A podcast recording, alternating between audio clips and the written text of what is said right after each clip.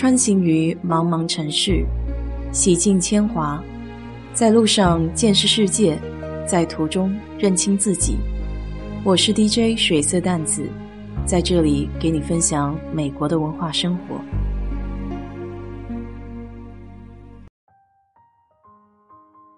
昨天，Amy 在群里又展示了她朋友的高超技艺——包心菜水饺。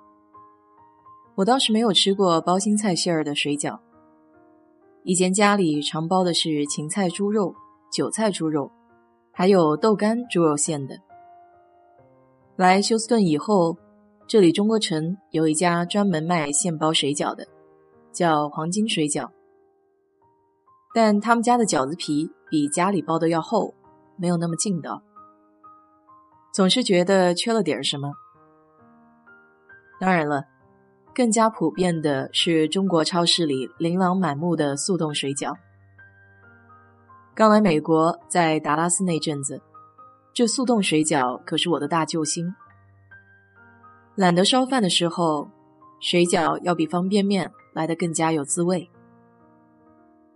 煮一大锅开水，一咕噜把冻水饺扔下去，等白花花的饺子都浮上来的时候，就可以开心的大吃一顿了。在美国，没有好吃的现包新鲜水饺，就只能从矮子里面拔将军。当年我常吃的是味全的水饺王，绿色的外包装上面展示着一盘形状特异的水饺。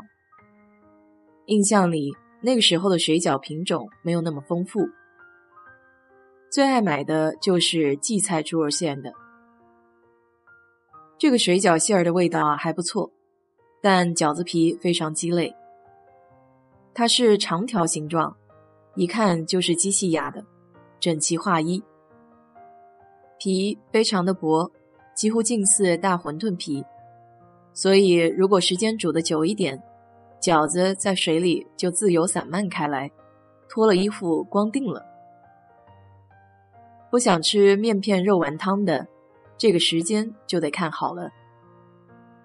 这款水饺牌子除了荠菜猪肉馅儿的，还有香菜猪肉，可是我不吃香菜，所以从来没有买过。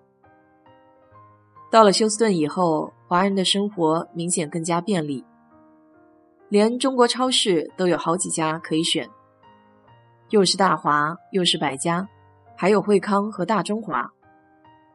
商品种类在如此激烈的竞争下，自然是应接不暇。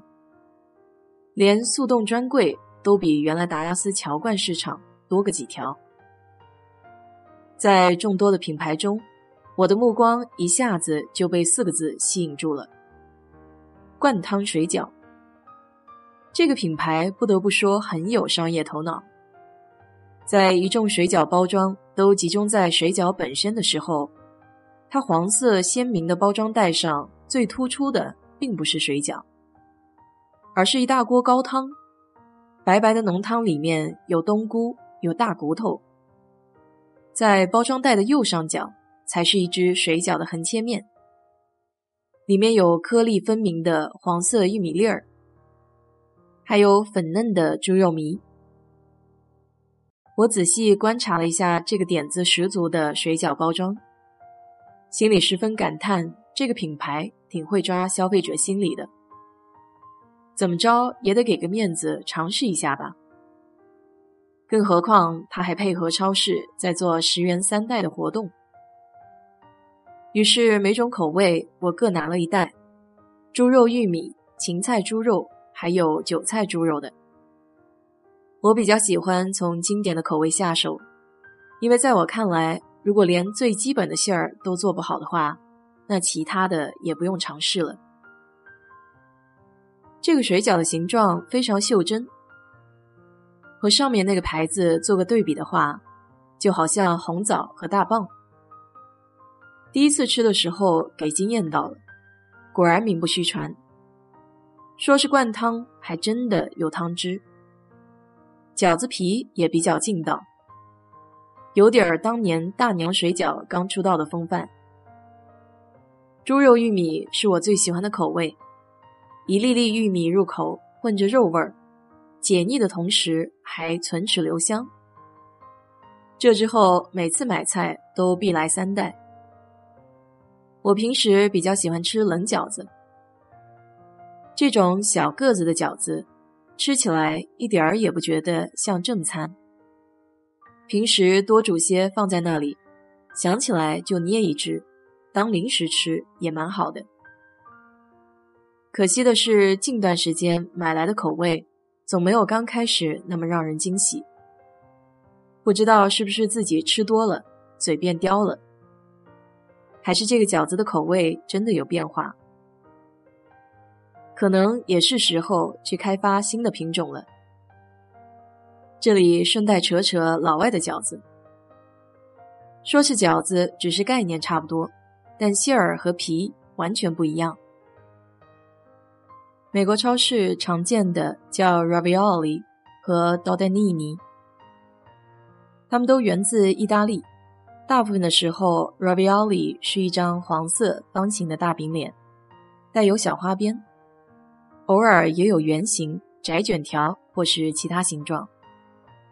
馅料的组合非常丰富，常见的有各色奶酪、番茄、火腿，还有咸肉、菠菜等等。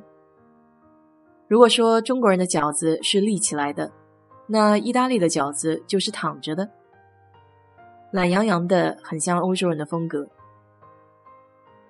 多丹尼尼长得就比较像面疙瘩，不过是有馅儿的面疙瘩。这种式样的类水饺一般都是放在汤里混着吃。如果是按照吃的形式来分的话，其实和我们中国人的馄饨更接近一些。